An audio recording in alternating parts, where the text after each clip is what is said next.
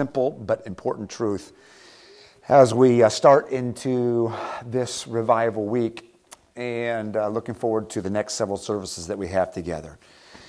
Ephesians chapter 4, and in just a minute we're going to read um, two verses, verses 11 and 12. Uh, before we do that, let me just uh, explain something that I'm going to guess you guys already know, but just to make sure that we're on the same page. I mean, just knowing your pastor and, and having had some conversation, that, that this would already be on your mind. But let me just state it and then we'll look at the passage. When, when you're reading the Bible, there's basically two different types of passages. There are narratives, storylines, like think Old Testament um, and Sunday school, the gents and I looked at the life of Rehoboam, and it's kind of given as a history. It reads as a story. So there's narratives, and then there are informational passages. And the informational passages think more like the um, New Testament, uh, where Paul writes letters to different people or churches, and he's just giving truths, so it's informational. When you're reading, whether it be a narrative or an informational passage, the important thing, the important thing to get is the context of what is being said. That is, what is said can only be understood if you understand why, why it's said. You can take basically any verse and make it say just about anything if you're willing to twist what God originally intended. We're coming into the time of midterms, which means um, all of the spots on TV for commercials have been taken over by um, politicians. And it's almost, if it weren't so sad, it would be humorous how every politician, doesn't matter on which side of the aisle they're on, every politician will take the words of the, oppose, uh, the opposing politician and they will quote it as if to say, This is what this person said, therefore you shouldn't vote for them. And probably, well, I'm just taking a shot in the dark. 60 or 70% of the time, what they do is twist the meaning of what the politician has said. They either twist the meaning or the motive or something. And sometimes people do that with the Bible, maybe not purposefully, but sometimes in order to try and say something that they think that person thinks is good from the Bible, they will take what God has said and then use it in an inappropriate way. In other words, the, the reason why God's word has power is because God is the one who said it. The reason why it's true is because God said it. But that it's not a magic book where I can take any of the words and treat it as a, as a magic potion um, and just throw out these words and something good is going to happen. It's what God says and what He intends with what He says that makes a difference. So, context is what we call it. Context is important. Uh, if I said to you, hey, um, you guys need to know this. I saw, I saw Pastor smack his wife. Would that bother you? I saw Pastor smack his wife. Well, I hope it bothers you. Um, but if I said to you, I saw Pastor smack his wife, then that gives a little bit of a different meaning. You say, well, I'll be bothered by both in public. That may be, that may be true, but the same words, different context means a lot different, right? It has a, it has a different outcome. So when we read the Bible, you got to understand it in context. In Ephesians chapter 4, um, the Apostle Paul is writing a letter to a group of believers, and he is writing about something specific. I want you to see it. Specifically, when you get to chapter 4, we're going to read in just a minute verses 10 and 11. That's kind of where, that's what we're keying in on. But I want you to see the reason why verses 10 and 11 are, there. well, let me read verses 10 and 11, and then we'll go backwards from there. Verse 10 says, um, He that descended is the same also that ascended up far above all heavens, that he might fill all things. Speaking of the Lord Jesus. And verse 11, 11 and 12 is what I meant. 11 says, And he, Christ, Jesus, gave some, he gave some to be apostles, and some prophets, and some evangelists, and some pastors and teachers. Verse 12, for the perfecting of the saints, for the work of the ministry, for the edifying of the body of Christ Okay, now verse 11 um, talks about the gifts that were given by the Lord Jesus Christ, that he gave some apostles and some prophets and some evangelists and some pastors and teachers. Okay, so you have basically four gifts that are given by the Lord Jesus Christ. The apostles, which um, directly today, there aren't living apostles. Now, the word apostle means uh, a sent one, so I mean, technically, there are people that are still sent on missions from God, but the apostles spoken of in the scriptures are those who were alive when Christ was alive. They had Jesus Christ speak and teach them. The apostle Paul, who we don't know whether or not he actually saw with his physical eyes ever the Lord Jesus when Christ was on earth, but Paul was taught by Christ after his salvation. The Lord Jesus had something very special for Paul to do. So, apostles, um, let, me, let me ask you do, do apostles help us today? Oh, they're not alive, can they? Well, they do in the sense that we have the writings. So, and then the uh, prophets, those would be forth tellers, people who tell the future. Lots of people claim to be able to. Um, but we have the completed scripture. I, for what it's worth, will come a day when people will prophesy again. Um, but, but at this point, for prophecy's sake, scripturally, we have the completed scripture. That's what we look to. But prophets still help us because we can read and discern the times from what the Bible has to say. Okay, so you have apostles and prophets who are no longer alive. And the Bible talks about evangelists and pastors and teachers. I think the pastor and teacher is the same person, but some people say that's, that it's not. I, no need to argue. Um, these, these are the gifts. The evangelist is what God has called me to be. And the reason why I'm taking the time in this afternoon service to talk about this is because I want you to understand the reason why um, we are here and what, what this week is about and how it will be successful according to what God has said. Now, we've looked at these gifts. Why? Why did Christ give these gifts to the church? Well, verse number 12 says, For the perfecting of the saints, for the work of the ministry, for the edifying of the body of Christ. Um, However, in order to understand why verse 12 matters, you have to understand the greater context. So look at chapter 4 and verse number 1, and I'm going to read, I'm going to give some dramatic pauses, and I want you to fill in some blanks, all right? Verse 1 says, I therefore, the prisoner of the Lord, beseech you, believers, that you walk worthy of the vocation wherewith you're called. That's important to do. With all lowliness and meekness, with long suffering, forbearing one another in love. Here we go. Verse 3 endeavoring to keep the, next word, unity of the Spirit in the bond of peace. There is body and spirit, even as you're called in hope of your calling. Next word, Lord, faith, baptism, God and Father of all, who's above all and through all and in you all, but unto every of us is given grace according to the measure of the gift of Christ. Okay, stop just for a second. If you were just to take the repeated words from what we have just read, what would you think would be the main idea, the central theme of what the apostle is talking about when he's addressing this group of believers? It'd be, it, may, it may even be, I think in my Bible, it's actually above chapter 4. It is. Do you guys have titles above your chapters? What, is, what does your say? Okay, so talking about unity. Mine says the unity of the Spirit. So the obvious import, the obvious point of what the apostle is dealing with is talking about the church being unified. Now, real quickly, just for sake of clarification, unity is not the ultimate. That is, sometimes, at least in our nation's history, there's been an argument about peace at any price. Is peace even peace if you're willing to pay anything to get, get it? Well, no. No. You don't, you don't trade you don't trade peace for freedom. That's not, that's not what you do. There is a way to get good peace but it involves freedom, and sometimes that involves fighting in order to do in order to have that. Okay, same thing or similarly with unity. Unity is important. It's spoken of here in such a way so that you know it's important, but it's not a matter of hey, hey, hey, hey, hey. Make sure that you throw off anything that could stop you from being unified. That's not what the Apostle Paul or God intends.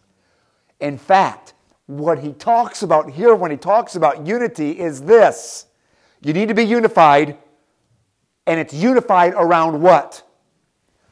One Lord, one faith, one baptism, one God and Father of all, who's above all, through all, and in you all. Unto every one of us is given grace according to the measure of the gift of Christ. But the point is, this unity is centered not around what we're willing to put out of our lives, but rather what central belief draws us together. So it's important to understand that. Now, why does that matter with verses 11 and 12? Because this unity within the body around one Lord, one faith, one baptism, one God and Father of all is the reason why the Lord Jesus Christ gave certain gifts to the church in order to help the church with this matter of unity.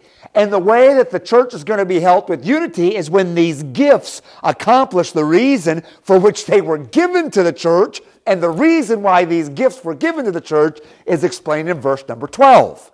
So here's the picture. I'm going to back up and take a running start at it. Then we'll look at practically why it matters, and our, our time is done for the afternoon. All right? Christ desires his church to go forward, to do well, to be, if you'll forgive the term, successful, to accomplish what he intended his body to accomplish. But he knows the only way that this can happen is if they are unified, and specifically if they're unified about around that belief which is important, namely one Lord, one faith, one baptism, one God and Father of all. And all these gifts that are given to different people all have to center around this truth we got to get unified around that. So the Lord Jesus, looking at his church, says, okay, if this is going to happen, the way it's going to happen is this. Here's my chosen plan. I'm going to, in order to help with this matter of unity, I'm going to send gifts. At the beginning in Acts, it was apostles. In the scriptures and during the time of these believers, there were prophets. With the completed scripture, now we have those settled, it's set. But, he says, let me go ahead and send some evangelists. And let me give some pastors and teachers so that this church can be unified. And the way that's going to happen is when the apostles, prophets, evangelists, and pastors and teachers will accomplish verse number 12. Now, you might be sitting here thinking to yourself, if, if your brain is still engaged, you might be thinking to yourself, why does this matter for us? Why does it matter at all? Okay, here's the reason. Because when you know the purpose for which you're doing something, then it allows you to come into that something with the, um, with the right, with the proper attitude that allows you to gain, to glean what you need to glean. Did, um, um, gents or ladies, did any of you ever play organized sports when you were growing up, uh, basketball, softball, volleyball, anything like that? Okay, all right. So you come in, you come into um, practice. And um, if the attitude of the team was, hey, we're just doing this to have fun, then that adjusts how you approach practice, right? But if it is, I want to win, then your attentiveness in practice changes. Now, a lot of that depends on the coach, right? The person who's addressing, who's instructing, who is, you ready? Unifying the team around the fundamentals of what they need to know so that they can be successful and it's the coach's job to portray that. But if the team comes in with a, hey, this is just, this is the school that we always have a team and every guy plays on the team or every girl plays on the team. And so um, this is just a team. We're just here to have a lot of fun. That's what, that's, that's what we're here to do. Well, that means you come, you come to practice. But if the intention is to be victorious, to win, to be better, to improve, then you come to practice like, hey, stop talking, dude. Hey, coach is talking. Listen to him. The attentiveness changes. So, so that knowing the reason why you're doing what you're doing make, makes a difference, why you're gathering together. Okay, then why, why are we gathering together this week? Seriously, why have an evangelist? You have a pastor. Why have an evangelist? Why take up um, at least two extra, three extra days of people's time and gather together Monday, Tuesday, and Wednesday? Why, why, why go through all of the difficulty, taking up spots in the parking lot, using your electricity, the, the, the lights on, the coming together, all the extra effort, the, the shortened suppers, and the hurrying home and the getting to church. And why go through all of that? Well, if honestly, if it's just a matter of, well, this is just what we do, then it affects how you come and listen, right? But if there's a greater reason that needs to be right there in the forefront of our minds, that'll adjust the way that we come in, like if we understand the reason why this was Christ's design, like our Lord, if we get the reason why He set this up, huh, well, that changes things a little bit. So, what was His reason? Well, He gave these gifts. Why? Verse number 12 tells us, let me get to the right passage. Verse number 12 says that these gifts were given to the church in this matter of unity, to help with unity for the perfecting of the saints, number one. Number two, for the work of the ministry. Number three, for the edifying of the body of Christ. Okay, real quickly. Um, any Bible scholars here, help me with the word perfecting. When the Bible here talks about perfecting, what, what's it saying? You could say it out loud. I mean, I don't know what you normally do, but it helps me to know if it's connecting. So, perfecting of the saints. What would perfecting be? Any ideas? Yeah, bringing to maturity is certainly part of it. Yeah. Anything else? Mm-hmm. So, this word specifically involves the completion of maturity, but it also involves actually equipping, like it's um, fitting out, completing that kind of completing, that kind of maturity, like, like uh, skills that are brought to a level of maturity. So here, the Bible says that the pastor and teacher and the evangelist and the apostles and prophets were given to the church. All of this is in Christ's plan for the unification. And the way that this works out practically is these gifts were given to the church. Why? Well, number one, for the maturity, for the equipping of the saints. Okay, let me just stop. Let me just stop and say this. This is, this is one of those, um, this is one of those, God has given myself, your pastor, God has given us this responsibility to help mature, to help equip and bring along those to whom we're privileged to preach. And it's not like that we ourselves in our personhood are gifts to the church. It's not like God looked around for the best looking. It wasn't, it wasn't that at all. This was a matter, I had all kinds of things I could have just said, and I didn't say it. I'm so proud of myself. Um, this was this this is a matter of a responsibility. This, this is a hey, God for whatever reason, said, Tim, this is what I want you to do. I'm, I'm calling you. I want you to be an evangelist. This means you're going, you're going to churches, and when you go to churches, you're going to help with this perfecting. So that that's going to involve, on occasion, co- confrontation. Don't, my, my challenge to you is if you know that, but you're thinking, this is more important than just about me? Do you mind if I bring it back to a coach again? Here's a coach, and he addresses a, a ball player who's not shooting right or running right or whatever. Could the guy get his hurt, his feelings hurt because he's being told he's not doing things exactly right? Well, yeah, but um, forgive my um, teenager slang for a moment. Dude, grow up. If you're gonna if you're gonna get better, then sometimes somebody's going to have to tell you you're not doing things right. Okay?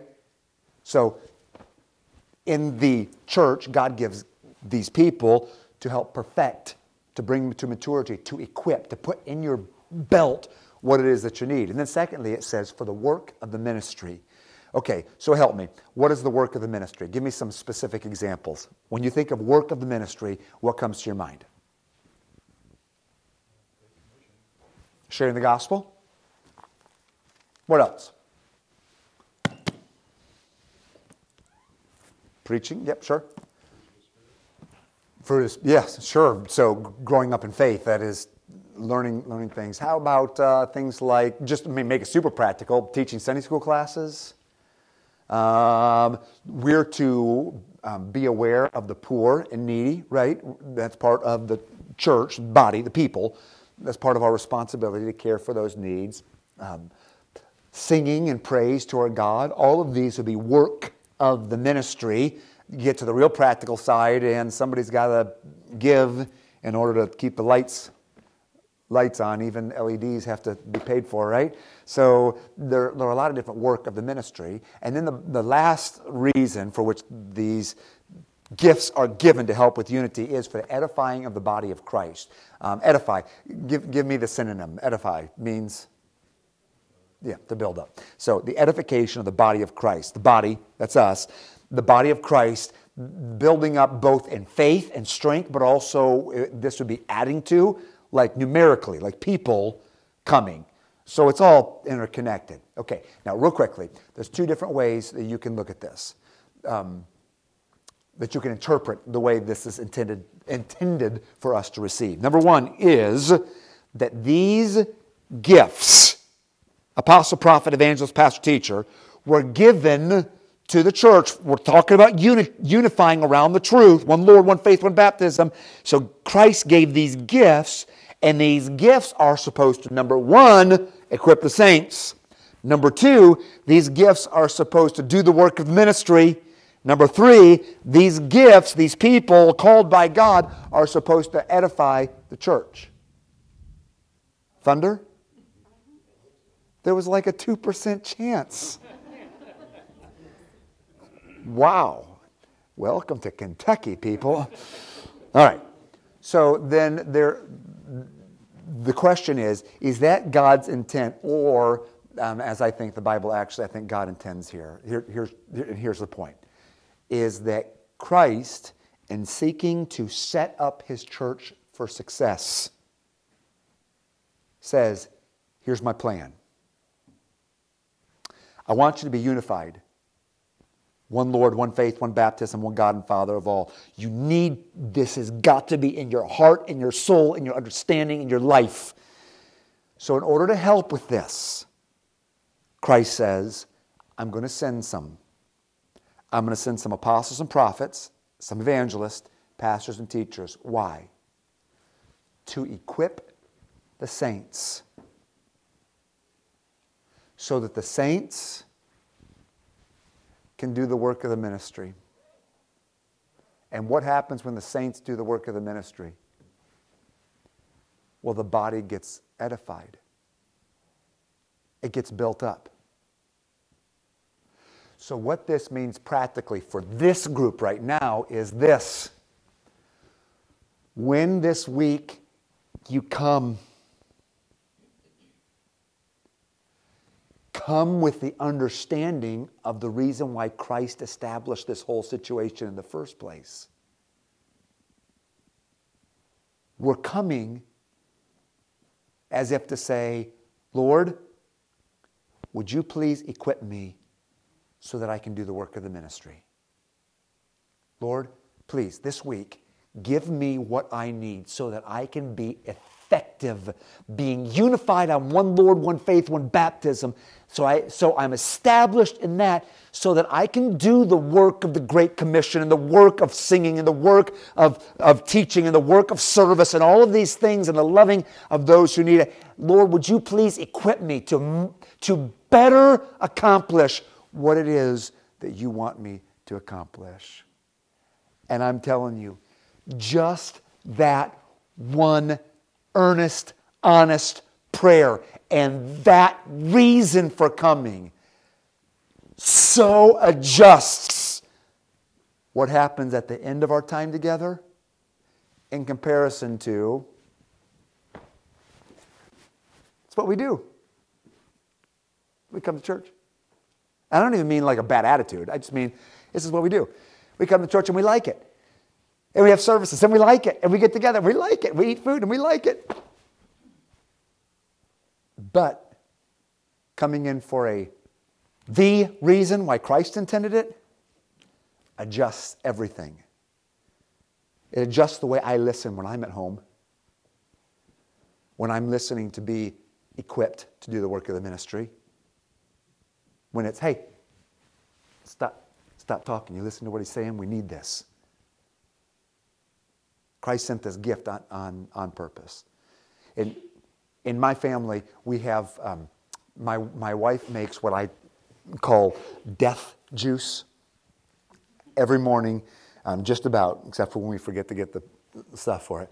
Um, we make death juice, which is um, apple cider vinegar, half a squeezed lemon, um, cayenne pepper, ginger, turmeric, cinnamon, and honey, and in mine, I think, I think cyanide. I'm not sure, but I'm pretty sure that it's in there. And she mixes it all together. Have, have any of you ever had apple cider vinegar before? Okay, so when you hear it, does, does your tongue do what mine, what mine does? it's just like, let me swallow here. Okay, so this is like every morning, almost every morning, Brittany has this concoction. And before I'm allowed to do anything else, this is what I get to drink, is this. I do not, I mean this honestly, I don't wake up in the morning going, yes, death juice again today. Man, that's gonna, this is going to be great. I can't wait. What I think is the only way I get to have my coffee is if I drink this death juice. Come on, make it through, make it through. All right. So if I was waking up in the morning and death juice was the first thing I was going to drink, and the whole reason why I was drinking it was for my enjoyment, I would come to the counter just like I do. okay, but my wife promises me that if I drink this every morning, I will live four days longer than I would have lived otherwise. and so those are going to be those are going to be four great days. I'm telling you.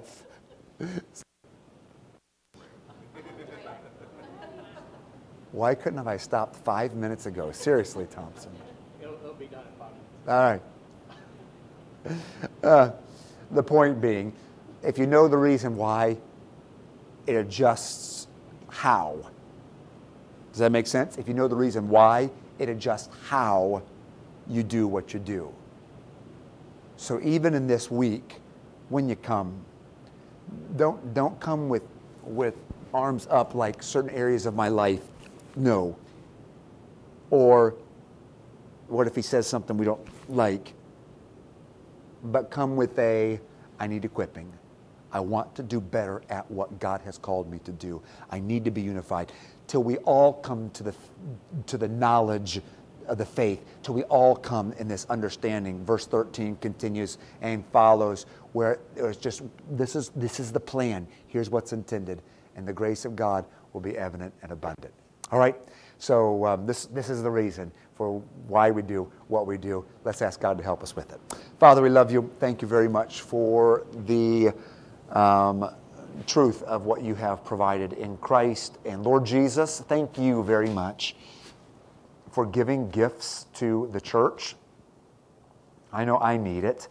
And though this week I have been given the responsibility of doing, of being a part of the equipping, of sharing what you have said for the equipping, how often I need myself to be equipped and I receive help from others. There are pastors and teachers and evangelists and the apostles and prophets, how, how they help. So, Lord, I pray that you'd help us to come in with a full acceptance of the gifts that you have given and realize and um, allow you to speak. I ask this, Father, on behalf of each of my brothers and sisters who are here this afternoon. Now, Lord, please give us safety um, as we head towards our houses and as we get rest and begin the day tomorrow. For those who have things that are going on in such a way so that they won't be able to be here because of, uh, because of the times of services or whatever, Lord, I pray that you would um, provide for them the equipping that they need. If help, let it be of such value that they would seek out ways I don't know if is, these are being recorded or what the case may be, but I am convinced that you have something for this church this week to equip them to do the work of the ministry. So help them, Lord, please. Help them as they step forward in faith on this. And we do thank you for the reason that we have to be unified, that we have one Lord and one faith and one baptism, and you are the one God and Father of all. Ah, and then in you we move and breathe and have our being. We love you bless your name in the name of the Lord Jesus Christ. Amen.